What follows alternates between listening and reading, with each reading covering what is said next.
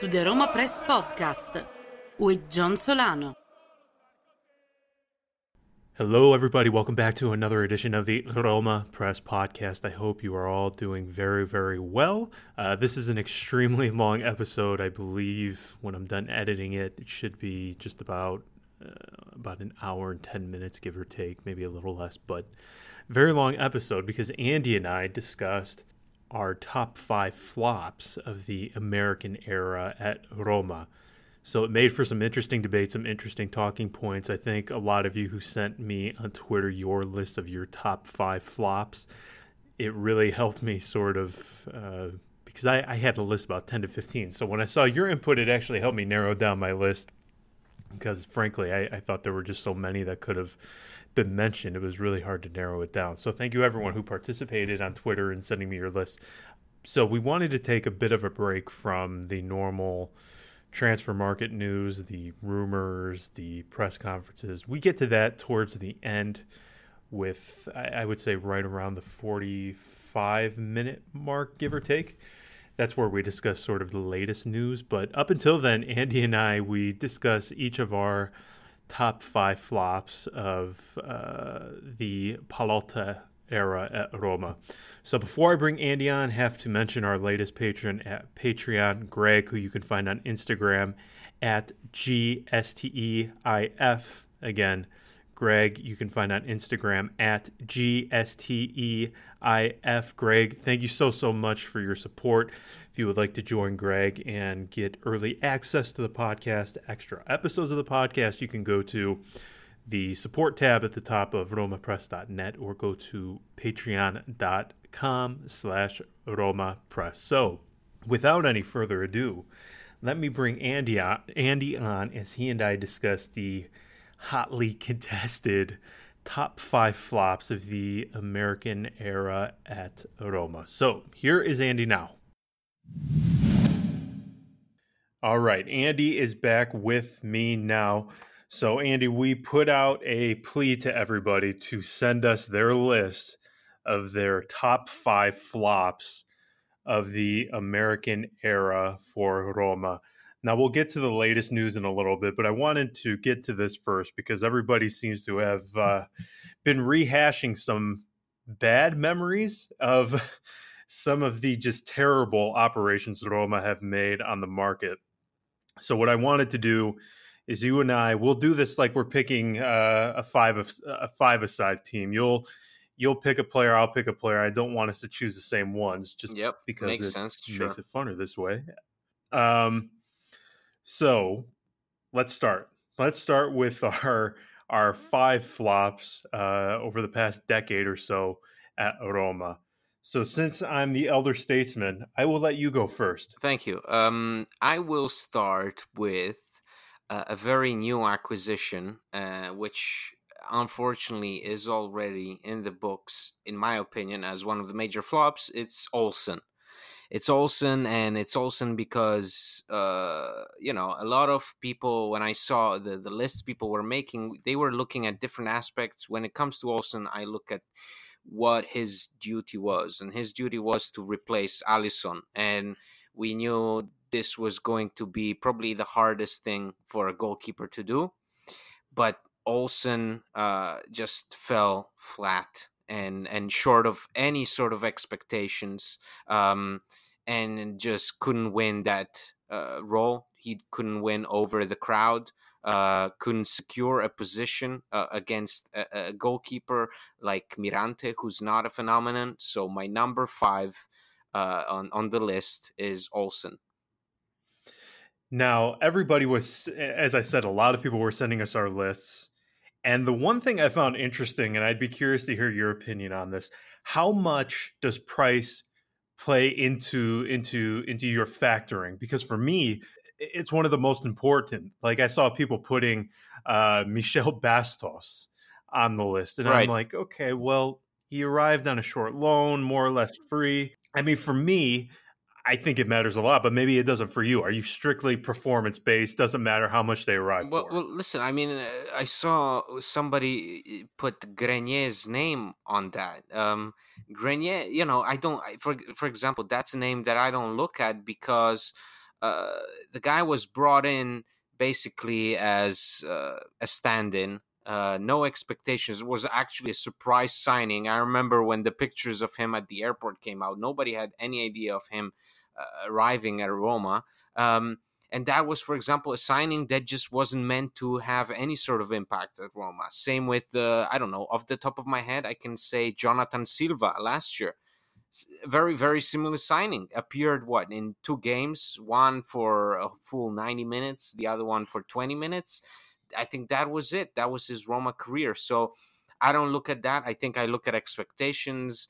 You know, I look at uh, how how popular the signing it is. How what is the competition for that signing? Um, but as you said, I mean, Bastos, even the likes of Spolli, Spolli. You know, how can anyone uh, describe Spolli as a flop if Spolli's role wasn't gonna be substantial ever?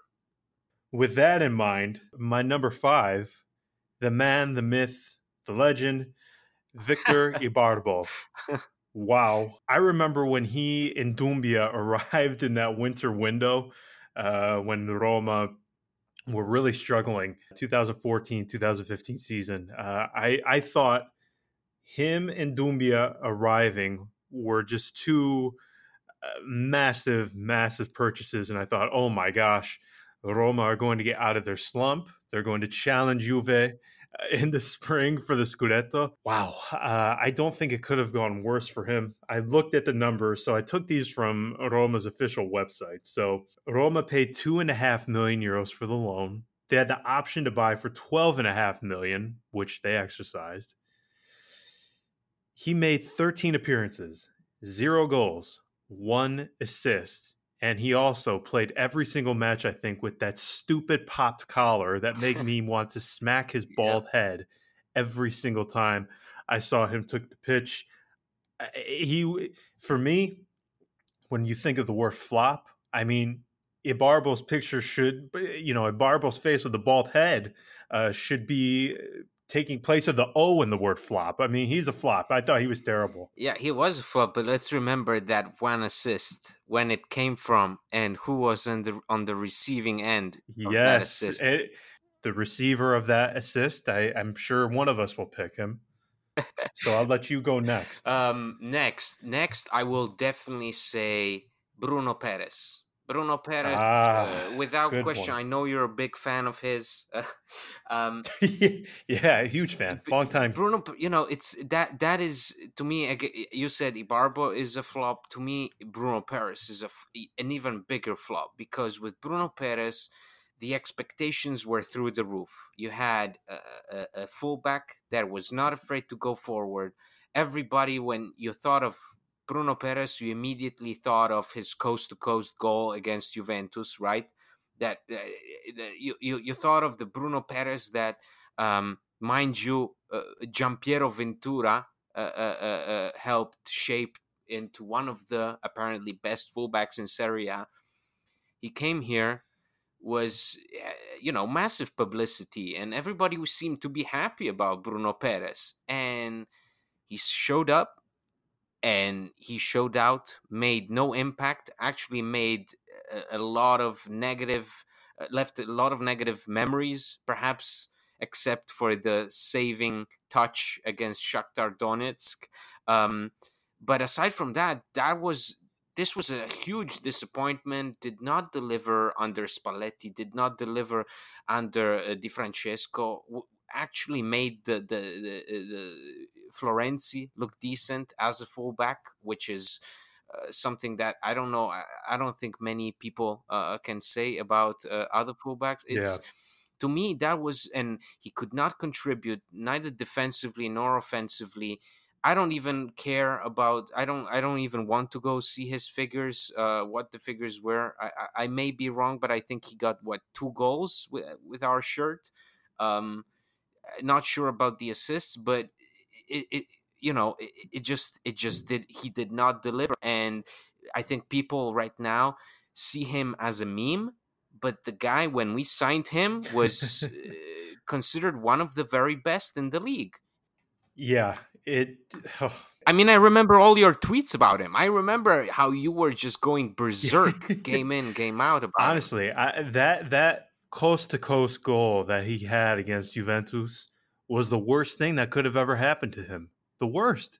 Yes, yes, I agree with you. That that was it was a blessing yet a curse because after that goal, everybody destined him as the next insert historic player. I was so excited because I honestly thought under Spalletti, I thought he would be absolutely incredible. I mean, didn't everybody? Remember, uh, one of the worst games of recent years of, him is the one against Atletico Madrid when thank god you know we had we basically had it wrapped up in the champions league group and so that wasn't that was a game you could afford to lose but nonetheless i mean he got what he he, he got a red card in that game got blasted by his uh, uh, national team teammate uh, uh filipe luis got completely destroyed every single time and then just went off with a red card, I think, at the 60th minute. So it was just embarrassing, an embarrassing player. Well, we'll go from that Brazilian to another one, one who left this summer. Uh, I mean, for me, we, we have to mention uh, the guy who wore the 10 shirt, even though they had the picture of him holding it in the darkest room imaginable yes, yes. and you couldn't see him. Uh, uh, Gerson, Roma, when you factor in bonuses, they ended up paying 21 million euros for this guy. Um, astonishing.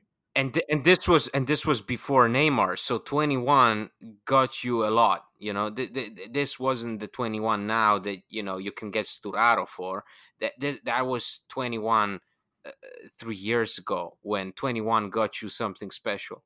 I mean, they paid a base price of 16 million euros. Uh, as you said, this was when uh, this was before the market blew up with, with, Neymar, and we know who followed after that. 60 million euros uh, a few years ago should have gotten you, especially in the Serie A, um, should have gotten you a really, really good player. He had 42 appearances, two goals, one assist, and we both know that those goals came in the same match against Fiorentina. Very beautiful goals, actually. I thought after he scored those, I thought he actually might have had had a, a future Roma on the wing.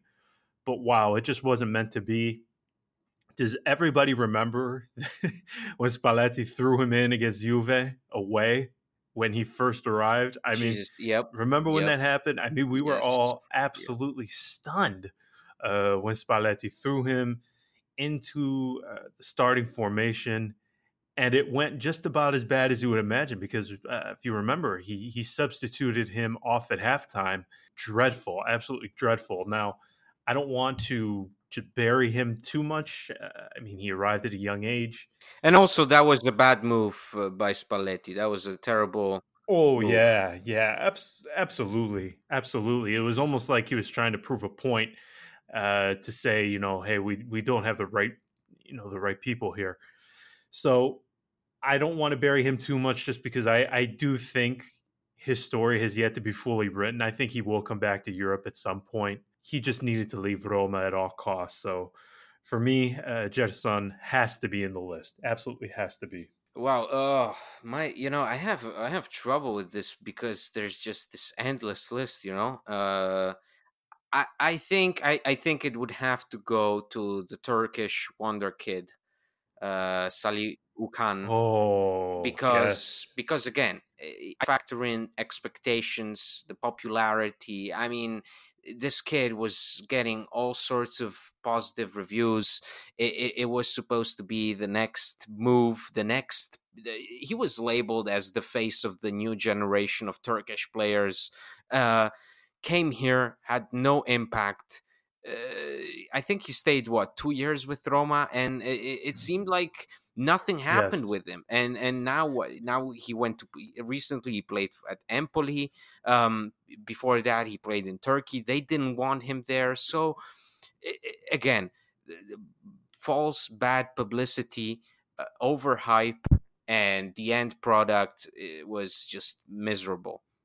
Yeah, I mean, I, I don't want to rehash some of the things that he did. I mean, there's stories out there, uh, not good. It was a case of another youngster coming far too early. Uh, he reminded me a bit of uh, Tin Jedvaj, who also had okay. similar uh, nightlife issues. I'll I'll call it, but it wasn't good. It wasn't good at all.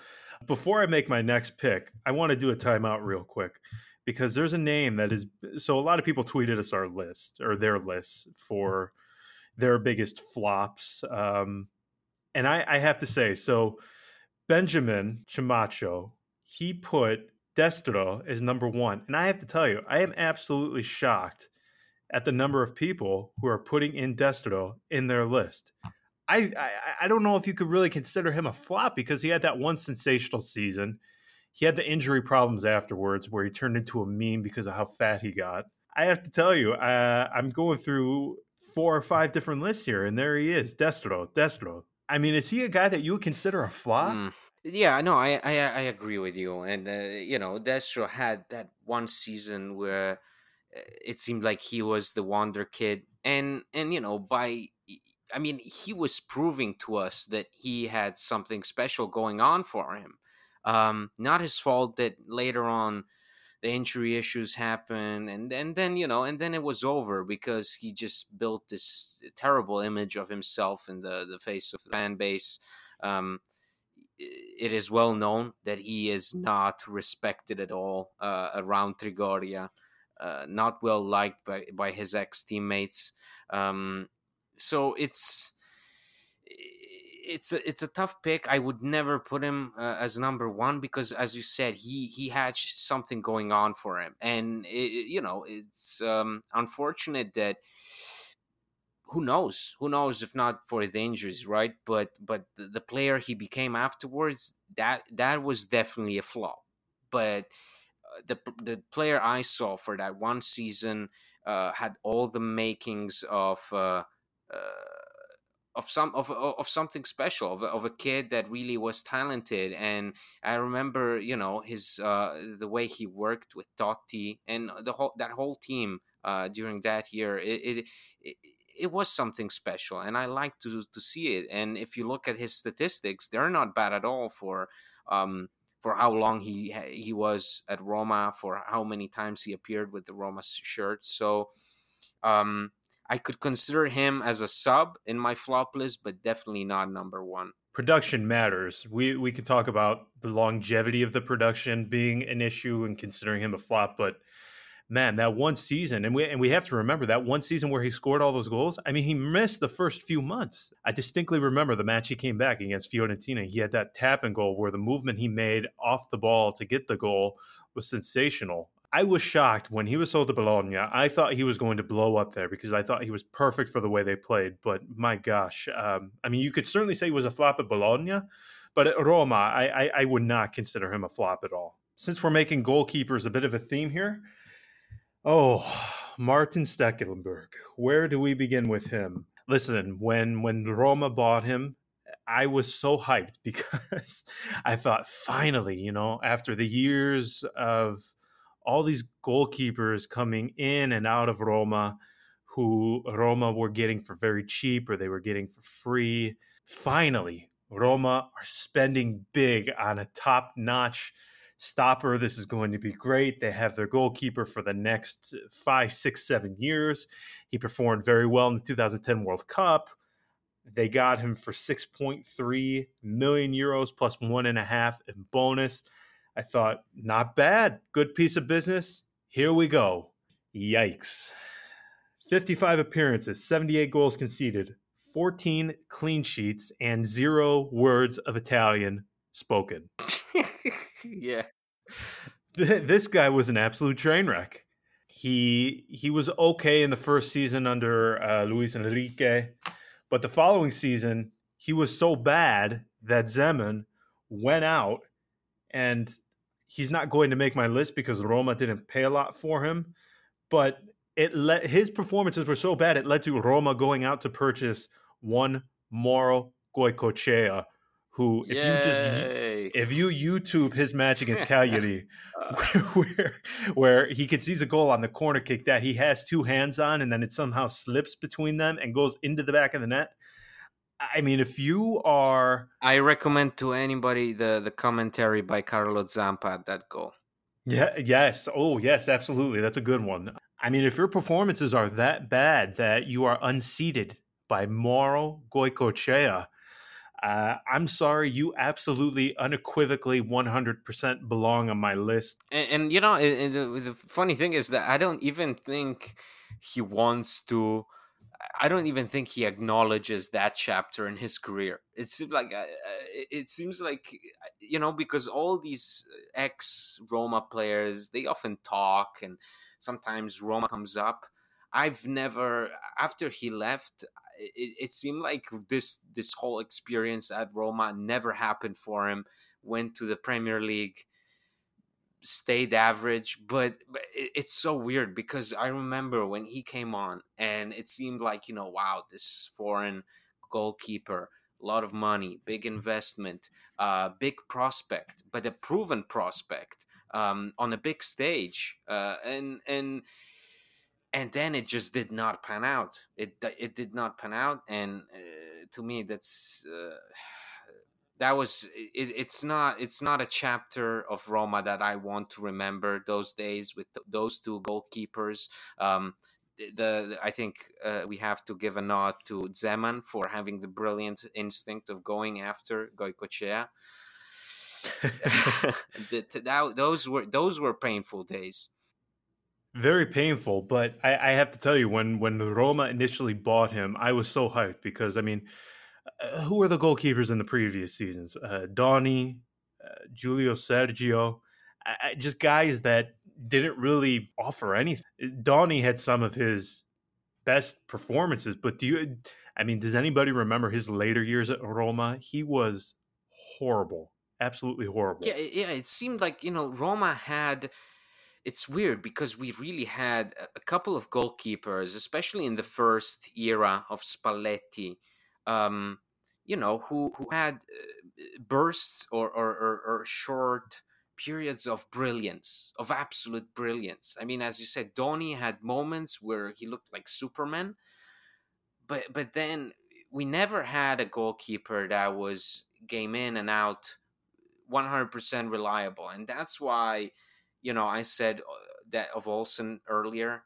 That's why Olsen to me was such a big flop. Is that uh, we had gotten used to two really two goalkeepers like like Szczesny and Alisson, but m- most importantly Alisson, who were just absolute stoppers, game in and out, and especially Alisson, who was just this phenomenal beast. Uh, and and you know did not get demoralized. You know he could see the ball going into the back of the net three four times.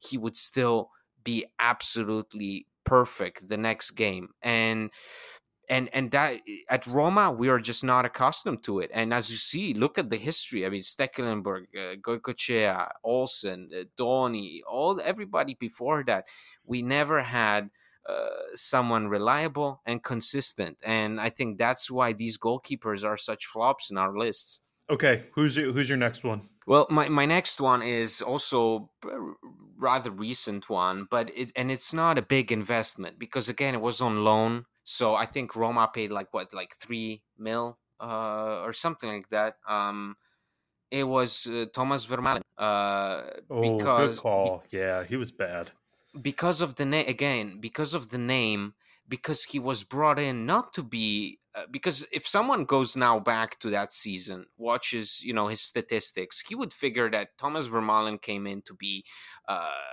a third string bench player you know somebody that would come in in emergency situations. Uh, no thomas vermaelen came in here when uh, anthony rudiger went down uh, with a with a with a bad injury was out for months and we had no center back. And and so we had the brilliant idea of going after Thomas Vermaelen, who at Arsenal excelled and was just dominant and a captain and whatever you want to call him. He was just a great leader.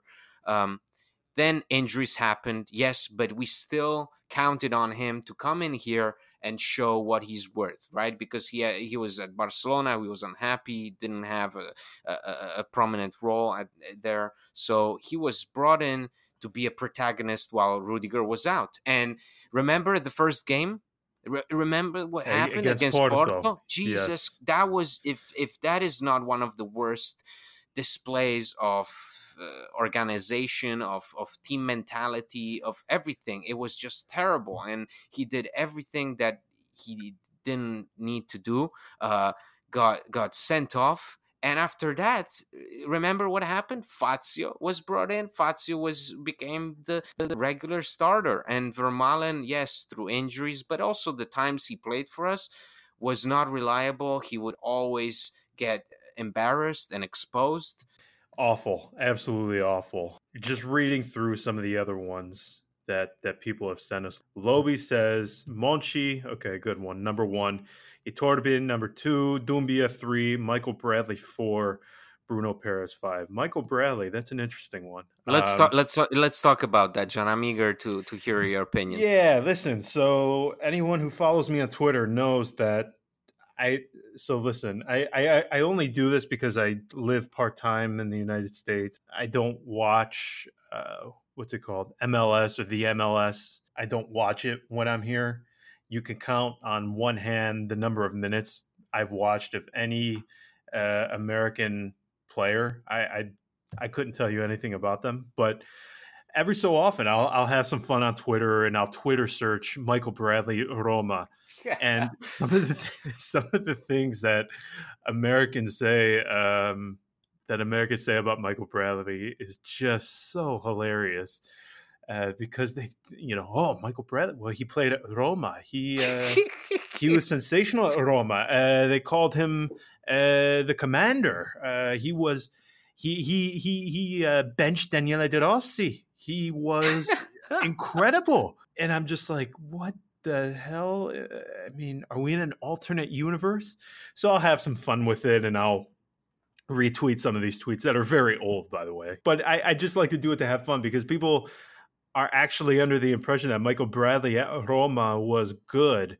Michael Bradley at Roma had one single defining moment, and everybody knows it. It was 2013 2014 season. I remember the date because I was there in Udine when Roma were down to 10 men. They had that very long winning streak to start the season, right? Remember with uh, right. Rudy yep. Garcia? special. Yes. Uh, we have Mr. Steroids himself. Uh, Douglas Maicon is sent off for a second yellow card. Uh, Michael Bradley is brought on, and he saves this this winning streak that Roma have, and I, I believe he extended it to nine games because I believe it was the following week where Borriello had that header against Chievo. I, I could be wrong, but anyway, uh, Michael Bradley scores a goal against Udinese. Roma with ten men win uh, a crucial crucial match in Udine. That was his only moment. I couldn't tell you any other thing that he did in the Roma shirt. Oh my gosh, he benched Daniele De Rossi that was Zeman giving De Rossi the middle finger. I mean, Tachtsidis was starting in the midfield that season as well. And do we remember how terrible wow. he was? Roma's midfield that entire season was awful. I mean, don't you remember Zeman? He also benched Pjanic. Everything in 2012, 2013 is just a blur to me. It was terrible. We all know how it ended. For me, the only happy moment in that entire season, I don't know if anybody will remember, but Nico Burdisso had the headed goal against Milan and his celebration where he kisses the badge was the only for me uh, the only moment worth anything that entire year but uh, uh, michael bradley no um, terrible at roma I, I can't believe this is even a debate one other name i want to bring up because people shockingly have him a number of times in the list. I mean, I'm just going through the names. Jesus, this is crazy to me. Ashley Cole, I brought him up earlier, but yeah, he was bad, but Roma brought him in on a free transfer. And wasn't he out of the team by like December? I mean, yeah, he was terrible, but yeah, I mean, he, he, and also, you know, like, uh, I mean,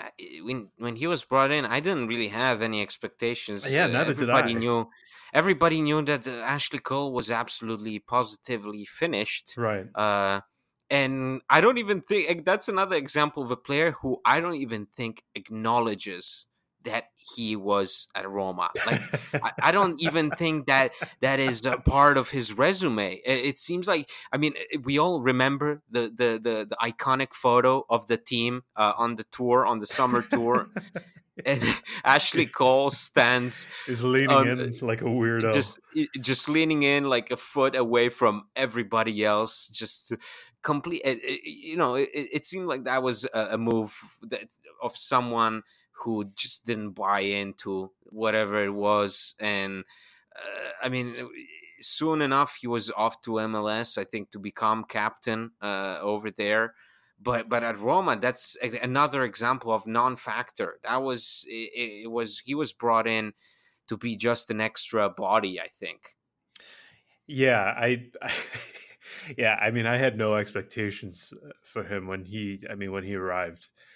I mean, I think the only thing I remember of him is when uh, Roma lost seven to one to Bayern uh, Mon- or Munich at home, and he was he was absolutely torched. I didn't really expect much from him, and he played just as I expected. Hey, real quick, one of the things that I tweeted out when I was asking people to send us their lists, I tweeted out the picture of the hashtag Save Iturbe was yes. that one of the most embarrassing moments uh, for Roma supporters within the last handful of years?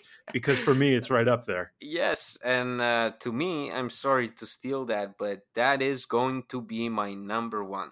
Juan Iturbe is going to be my number one, as well as the Save Iturbe movement, which uh, unified the whole Roma fan base. I think it was one of the few moments where Roma fans of all creeds and all colors uh, came together to for a, a, a, common cause, saving the career of Juan Manuel Iturbe. Uh, and man, that it's you know and the worst thing is that i actually like the guy and i actually feel terribly sorry sorry for him especially after that recent uh, interview um, given by by by sabatini where he basically said that uh, something was broken, something got fractured in in uh, in um, Iturbe's leg. I think it was something with the knee, uh, and they did not operate. They ch- chose not to operate, and you know we all know that the player was still as brainless uh, uh, as they come, but it's.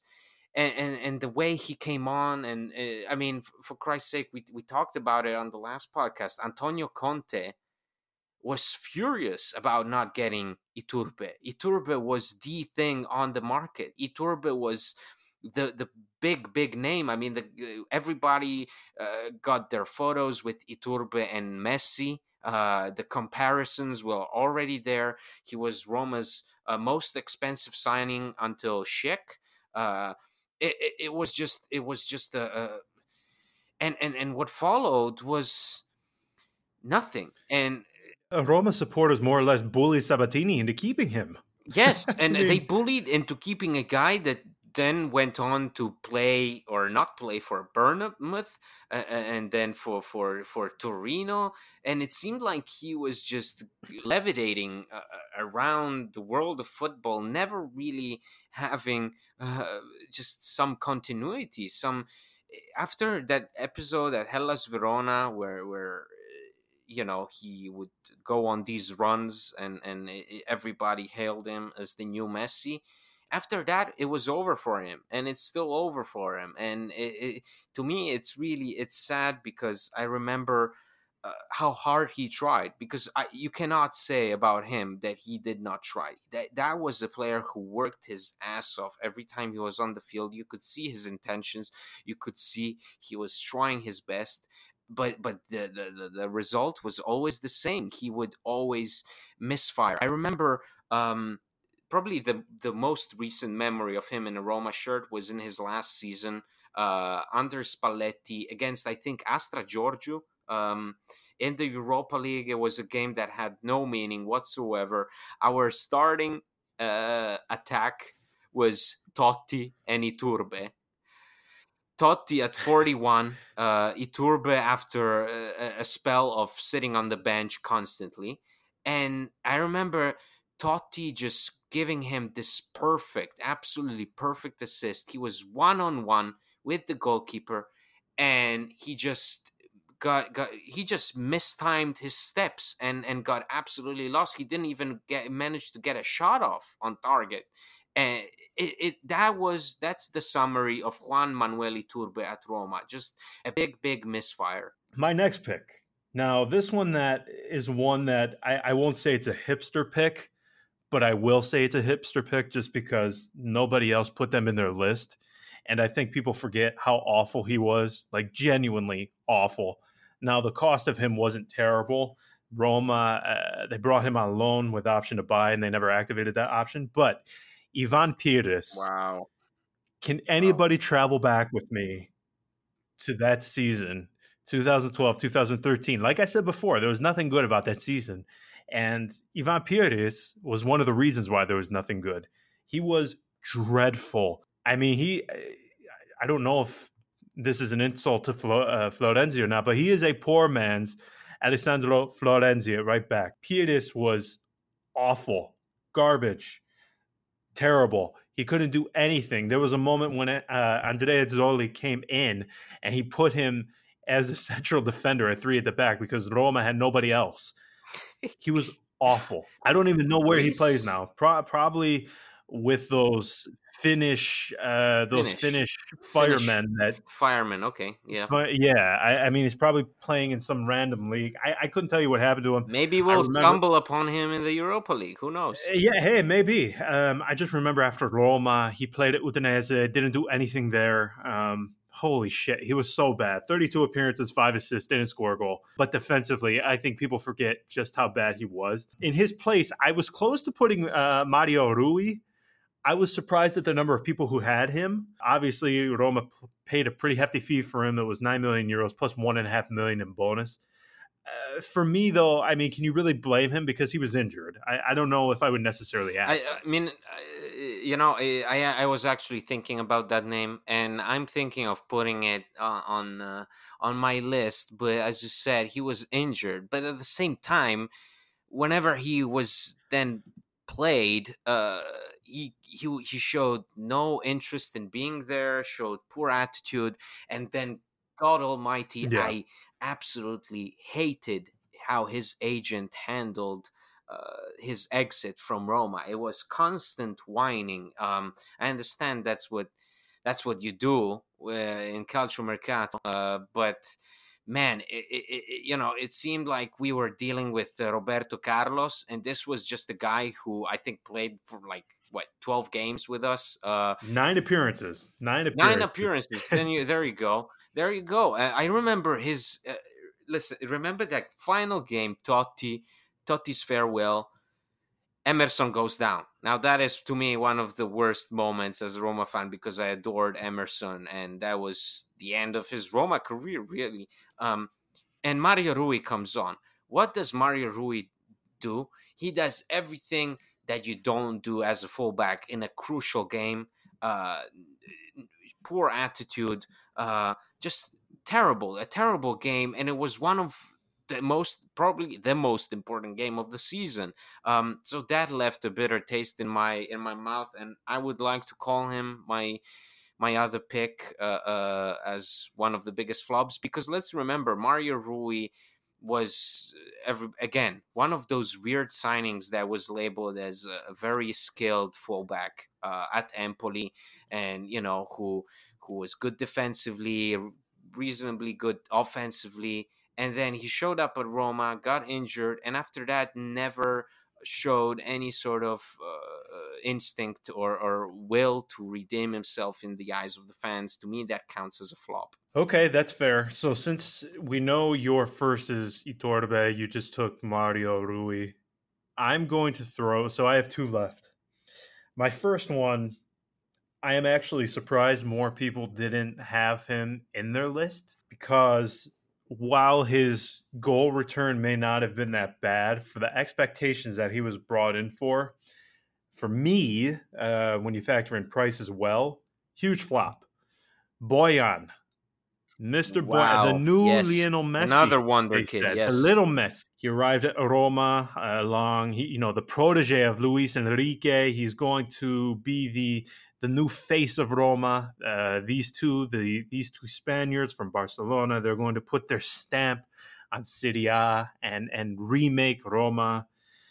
No, no, did not happen. Nope, did not nope, happen. No, did not happen for Mr. Bojan, Thirty-seven appearances, seven goals, one assist, and Roma paid twelve million euros for him. And we can't forget that. I know this seems like it wasn't so long ago, but 2012, I mean, 12 million euros for Roma, a club like Roma, that's a lot of money. That's absolutely a lot of money. Yeah, Bojan for me absolutely has to be in there. I thought he would be sensational under Luis Enrique. I mean, you could even say Luis Enrique was a flop at Roma. Now, he didn't really get the chance to implement his ideas. Probably should have been given more time, but I, I I don't know if people remember how much abuse he was taking. I remember specifically there was one banner that said, "If you're a true man, you'll you'll resign." I mean, he he had a very difficult time, but I mean, people. I mean, there's another guy, and he's still very fond of Roma. That's that's the weird thing is that he's very very fond of Roma. He loves loves the city, loves the supporters. Um, I mean, I'm going through another person's list. They put Tony Sanabria in there. They put Uçan, Michel Bastos. I'm going to go to the guy who uh, was the first exclusive interview I ever did, Mr. Seydou Doumbia. Boombia, Boombia, as he was uh, oh, so thoughtfully nicknamed upon his arrival. Um, anybody who played the video game FIFA knew this guy because his speed was like 95 and his finishing was sensational as well. And then when Roma got Ibarbo as well, it was like you were playing with um, and Gervinho and right, Gervinho, right? It, uh, it was like Roma were playing with this uh, just unfair team and, and attack. All these guys were so quick. My good friend Boombia, in his defense, he did not want to move to Roma in January. And I only know this because I said he was the first exclusive interview I did. He and his agent sat down. Well, I say sat down. He and his agent had a call with me for like 10 to 15 minutes. Um, Doumbia did not want to come to Roma in January. He specifically requested – to allow him to stay at CSKA Moscow until June. And then at that point, he would move. Sabatini said that's not okay, not acceptable. I want you to come in January. Uh, otherwise, we will not bring you in the summer. So, begrudgingly, he arrived. Uh, Roma for a four and a half million, or I'm sorry, for a four and a half year contract that they gave to him, they paid 14.4 million euros uh, plus one and a half. Sick. I yeah, feel sick. Plus one and a half in bonuses awful from the start. There's no hiding it. He was he was just terrible. Absolutely terrible. He couldn't find the back of the net. He was not fluid in attack like he was uh, when we saw in the Champions League. I mean, I remember watching his goal against Manchester City in the Champions League, and I thought, holy shit, this is the guy Roma got. Finally, uh, Roma paying a huge fee, sort of like how they did for the goalkeeper, paying an important fee for a proper number nine. Uh, this is going to be great. He's got speed. He's going to unlock defenses in the Serie A. Nobody's going to be able to sit back because of how quick he is. He's going to break the line. This is going to be great. I specifically remember his headed goal against Sassuolo, and everybody was cheering him. I believe he scored it away. Yeah. The away section started clapping for him, but he held his hands up almost in anger because of how much stick he was getting since he arrived. He was just terrible. He was so bad. And other than a loan spell at the Swiss side Basel, where he scored 20 goals in a season, I mean, he has done nothing really other than the one season uh, in Switzerland. He's done nothing, nothing since nothing. leaving. Yeah, Roma. I, I mean, it, it was. Uh, I remember distinctly that that trio, uh, but especially Ibarbo and Doumbia, and it was just like a, a nightmare. Uh, and and then add to that Iturbe. Uh, it, was just like a footballing nightmare. Um, I still, and again, that, I think that's that is a guy uh, who despised and hated this experience at Roma. This is a guy, Doumbia. He wants nothing to do with Roma. Uh, I remember yes. distinctly uh, when we sent him uh, to Sporting. He was he never intended to come back to the city, even to uh, just just for a few days to see if he can work with the team. Did not want to have anything to do with this team. So you know it's uh it's funny because the the experience, the negative experience, will work works both ways. Um, Doumbia is undoubtedly one of the flops, and and then you know this whole thing with Schick. Uh, again, I don't want to label him a, a, a, flop yet because uh, his time isn't over, and I still don't know if it is over this this off season or will it be over after that. I don't know. Uh, but an, or, an honorable mention needs to be made. Unfortunately, to my guy uh, Javier Pastore, who I'm, whom I, I, I love and uh, I adore him. I adore mm. his technical skill, his just his charisma on the field. That's something that uh, we haven't seen since Pjanic. Really, that that that movement, the way he sees the ball. Um, and uh, you know it's not fair to him because again injuries but the expectations and then especially if you think that he was sort of picked over Ziyech uh wow it, that is flop material unfortunately. Flop material unfortunately. A couple of other honorable honorable mentions uh, that i had. Defrel between fee goal output unquestionably has to be on there he eh, listen for him he was played out of position. We all know that uh Di Francesco put him on the right wing. Never really happened for him. He got injured. He came back. He scored the one penalty goal but he did well at Sampdoria this past season. Uh, I do think he'll join Cagliari. There are some teams uh, following him. And believe it or not, I mean, Roma, uh, because he's amortized for two seasons now, uh, Roma might actually make a small plusvalenza on him, which is astonishing because you would not have thought that previous summer by how poorly he performed at Roma. Listen, I, I again, I think it was a bit unfair the way things happened for him, but he'll be one of those guys who I think does better away from Roma. Some other names that people are putting out there, Andy Karsdorp. Are you labeling him a flop yet? I, I'm I, yes, I'm pretty close to because uh, again expectations. Um, he was close. He he's an honorable mention because uh, expectation. He was brought in, hyped up. I I, I followed him in the Netherlands. I liked what I saw from him. He was really he dominated that that right flank. Uh, was one of the better looking prospects at the fullback position in the Dutch national team but it, again, it's unfair because then he was brought in with with an injury. He was already injured. They knew about it. We did not know about it. Then another injury took place uh, the first game back and it all started again and then he just couldn't get into rhythm so obviously the fee that we pay for him which i think is around what 18 million or 19 million uh you know that's it was significant but at the time i thought it was a bargain for the player we were getting and the idea that thank god we are finally getting a proper right back uh, and it did not happen and then last season um, whenever he had the chance i thought that was the definition of a flop that that he had showed no attitude made the same mistakes over and over again uh, and and cost us in some game. I mean, I remember that game against Chievo Verona where we drew two two. Uh, he was one of the main culprits of that second half comeback from Chievo Verona. You're absolutely right. Um, a couple of other honorable mentions I had here: uh, Jose Angel, Uh, now Roma didn't pay a big fee for him, but he was dreadful, and I think that would be putting it lightly.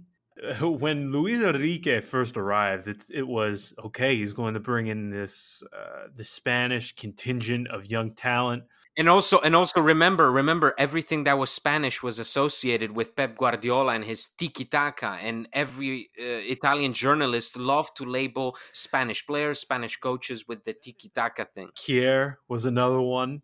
He was a flop in my opinion. Now, granted, Roma didn't pay a lot for him, but he was pretty poor. Uh, remember the pairing he and uh, Heinze. Heinze, Heinze, Heinze. Yes, legendary, legendary. I mean that look that that makes uh, look good. The pairing of Marcano and Juan Jesus. All right, so let's um, let's get to your number one then. Juan Manuel Iturbe. You already touched upon him briefly, but is there anything more you'd like to add? I, I feel like this guy gets beaten up a lot, and I think some of it is unfair because again, you you mentioned the injury history, but as you said, Antonio Conte quit Juve when they didn't clinch his signature. He comes to Roma. We have to add, though, now he only managed five goals and five assists. I can I, I, I feel like the pathetic part is I can name at least three or four of those goals because he had the important one at Juve. We remember how that match went. It was fixed, we'll say. He had the Champions League goal against CSKA. And then Andy, uh, from our man Victor Ibarbo, yep. he had the goal against yes. Lazio in the derby. Yes. So while he is without question one of the biggest flops in Roma's history, the few goals he did provide were all pretty important. He he, you know, and and again, it's I get attached to players, but that kid eh, was so bad. Uh, he was so terrible, and despite that, I still felt for him, and that's to me that's really hard because when I'm a fan, when I just don't see. Uh, results when I don't see the hard work paying off, uh, I get upset but with Iturbe, I, at the same time, I wanted to strangle him, but at the same time, I wanted to, you know, just put an arm around him and say, you know, it's gonna be all right. But eh, because it's it's terrible what happened to that kid because he went from being named one of the biggest talents in the world uh, to to basically just bouncing around leagues, bouncing around teams. He went to Torino, made no difference. Uh, went to the Premier League, made no difference. Uh, was close to Lyon, they didn't want him. Um, at the end of the day, this was this was a kid that went through a lot and uh, just left a terrible legacy, unfortunately. But he never said anything. Never. He, he was he was brought in as this big big talent and then was benched constantly and he never said anything. Now obviously makes money. You can all say that stuff millionaire blah blah blah but you cannot tell me that someone who gets so hyped up gets uh, contacted by all the best teams in circulation gets signed for a massive fee is the big name of the summer and then nothing and then now he's in Mexico, and I think he he just sustained another injury, and so it, it it gets worse and worse, and so I feel for him. That's my number one, and I think in the eyes of most Roma fans or most sane Roma fans by now, that is the number one flop of uh, Jim Pallotta's uh, uh, Roma presidency currently. Uh, yeah, undoubtedly. I think every single list that people sent us, uh, Iturbe was in that list. Depending one five, it didn't really matter. But he would he uh, he he is undoubtedly, unequivocally, without question, one of the biggest flops. Again, I, I feel like some of it is a bit unfair. As you said, I, I couldn't have described it better myself. He is man, you just want to put your arm around the guy and say, man, I feel for you. Don't worry. It'll be okay. Wherever he goes now, he just seems cursed. He's got injury problems. He can't score. It's just a nightmare. And eh, the, the funny thing is, do you remember how he was at Verona that one season? Uh, him and Luca With Toni. Luca Toni. Wow. They were magic. Wow. Absolutely magic. This this young wonder kid with this eh, extremely talented veteran, that was a sight for sore eyes. Yeah, it really was. So there you have it, everybody. Our our, our five flops. So that was fun. Yeah, and, and eh, it was pretty hilarious. It's it's pretty hilarious. Well, you know what? It puts things into perspective a bit for me because when I was researching appearances, goals, and all this, I'm going through all of the seasons, and when I see 2011, 2012, 2012, 2013, it, it really does reassure you a bit that okay, you know what, it could be worse. We could have Mauro Goicoechea in the goal. If there's any, uh, if there's anything you want to reassure you, it's that uh, the current Roma is nowhere nearly as bad as the one from 2011, 2012, and then 2012, 2013. I, I, think that's the only thing we have right now. So, real quick, moving into modern day Roma, they bring in Jordan Veretout. He has his first press conference. He says yes. uh, Fonseca had a huge impact on him arriving.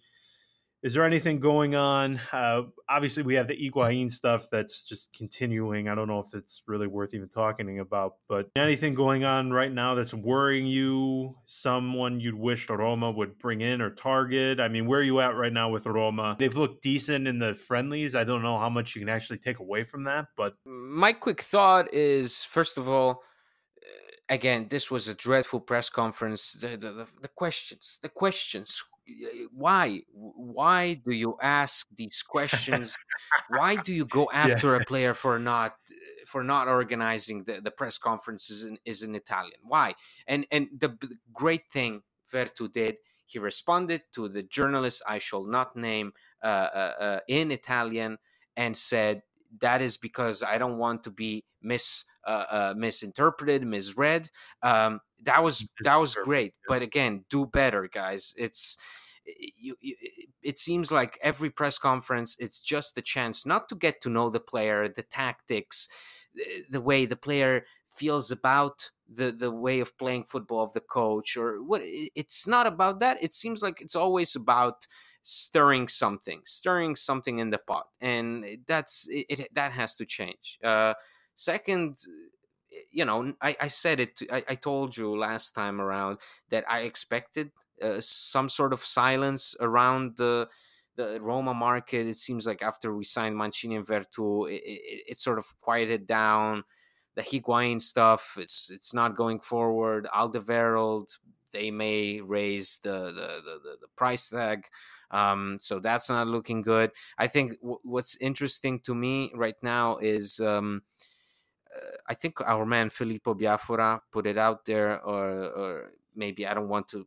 I, am not sure. I've just read so many things, but it seems like Florenzi um, uh, was was was uh, is part of Fonseca's plans. It seems like Florenzi is, is at, at, request of the coach will not leave. Um, obviously, everything can happen, but one thing I can I, I drew from uh, from those friendlies we saw uh, recently is that Fonseca does not see uh, Florenzi as a right back.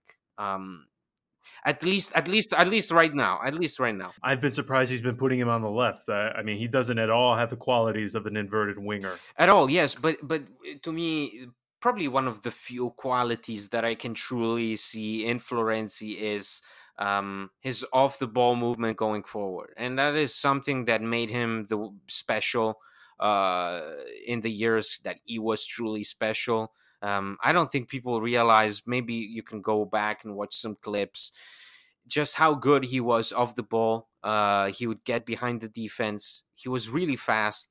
Um, had a great shot. Maybe now not not anymore, but he still can give problems if utilized correctly.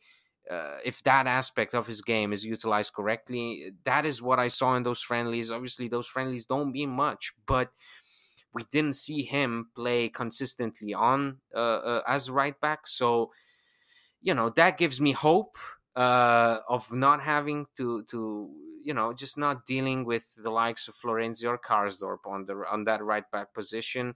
It, it, it, makes me question whether Petrachi maybe wants to bring in somebody new on on that position. Um, I, I think that is the biggest takeaway uh, in the in these recent days. Listen, I, have said, and you and I have discussed him quite a bit on here. Uh, Florenzi is going to stay. He cannot stay as a right back. Uh, we're wasting our time if that's the case. So I have no issue with him staying as long as it is not at a right back position. I am absolutely fine with him remaining on the right wing, left wing. I, I think he can actually add something. And should Fonseca at some point decide to alter formation a bit, go to a 4 3 3, I think he can add something there as well. Can I can I tell you what troubles me right now? Can I tell you something? It, the it, the idea, the the rumors around Edin Dzeko, the fact that he was captain uh, uh, yesterday uh, in that friendly, um, the fact that there are talks of of of this whole deal with Inter uh, getting stalled and maybe not reaching a positive end. I don't know how trustworthy it is. Obviously, these things change all the time, but the idea of renewing Dzeko's contract, um, I can understand. It's it's it's scary to me, but I can understand. I mean, I'm you know I'm certain it, it makes more sense to keep a, a talented guy like Dzeko than bringing in somebody unproven. Um, I can understand some people even wanting him over bringing in a, a, guy like Higuain because obviously you're not sure if he's going to be motivated. But after a year of of of Dzeko doing all the wrong things. displaying terrible uh, professional attitude, displaying no will whatsoever to change, to help the team, getting into locker room fights, um, getting into it with, uh, with El Shaarawy, Cristante, uh, embarrassing himself on the biggest stages. I don't know if people remember that game against Porto at Porto, where he was just obscene uh, and, uh, you know, it, to me, uh, giving a second chance to a guy that had already agreed with Inter by March was already in, in, cahoots. Correct me if I'm wrong, if that is the wrong use of the term, but I think that is uh, what he was uh, in cahoots with Inter, uh, had a deal already. Uh, to me, giving a second chance to that guy and sort of telling him you are important. You matter to this team. Here you go. Get yourself the captain's armband. That's a big no-no. And i'm conflicted because i recognize the talent but at the same time i recognize what took place this year. Completely agree. I would not hand him a, a renewal at all. The attitude he displayed uh, listen it's scary that Roma would even consider handing him a renewal, as you just said, the way he acted this past season. I don't think that again sets a good example at all. I don't think it shows respect to the players that have been in that dressing room. So I hope that's not true. I do think he's going to leave. I I don't think he's going to remain. I'm just curious to see if they're ultimately able to sway Higuain to accept Roma, but we'll have to wait and see. And lastly, I want to touch on uh, you brought it up the questions in the press conferences. Can we? This time, you know, usually I don't like to name okay, names, bring it this on. time I bring will. The guy who asked Veretout, the he asked, "Why aren't you speaking Italian? You've you've been here a few years." It was Sky Sports Mangiante who.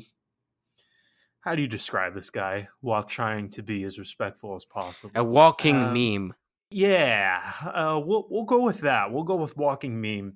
Listen, this guy asks some of the stupidest questions press conference after press conference after press conference. There's another guy who has me blocked on twitter so i don't want to mention his name but he writes for uh, Corriere dello Sport and oh really? Everybody oh, really? and I'm that guy. yeah i'm assuming everybody can guess who it is. Please just be better everybody. Why these stupid questions and and then the same and then the same one it's not even it's it's like they it seems like they want the same response they're not interesting in interested in variety and and difference of opinion and uh, you know what this player uh, thinks of something that has to do with the actual game of football. They want to see, well, how do how are you going to fill in the shoes of De Rossi? Uh, what is your opinion on how Roma handled the De Rossi situation? Or uh, you say you admire Totti, then what is your opinion?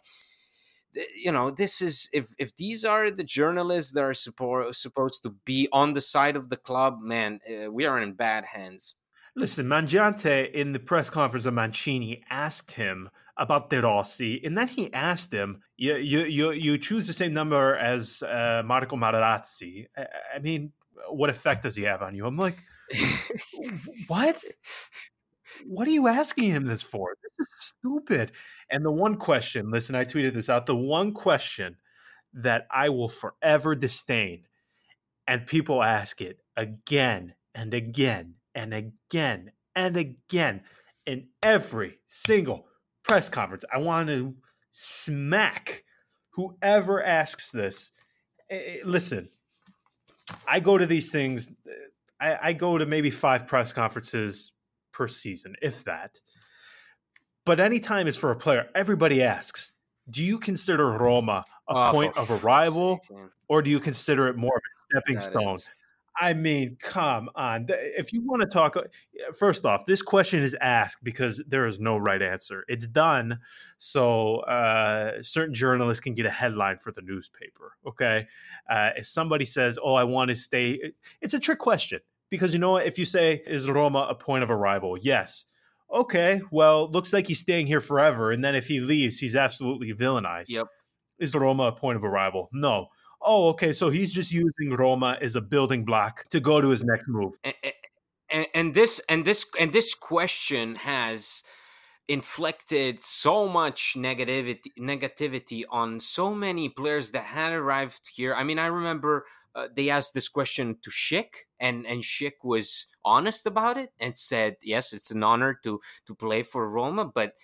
At the end of the day, my ultimate dream is to play for the likes of Barcelona and Manchester United. And I remember the he next day, the, there was a whole yep. headline in Corriere dello Sport just condemning this poor kid for having said those words. I want, I my dream is to play for clubs that big secret are bigger yeah. than Roma? It's a trick question with no right answer. So that's our rant. Questions have got to improve in these press conferences. They're abhorrent, they're stupid, and they do a disservice to everybody, readers included. So hopefully that improves. So we're going to end it here. I hope you enjoyed this episode we enjoyed it. We we'll we'll have to do these flop uh, ratings again. Sure, it's uh, it's fun and it's depressing at the same time. Fun and depressing at the same time, and it adds a little bit of perspective. So we will leave it there, everybody. Uh, as always, thank you so so much for listening, and until next time, ciao.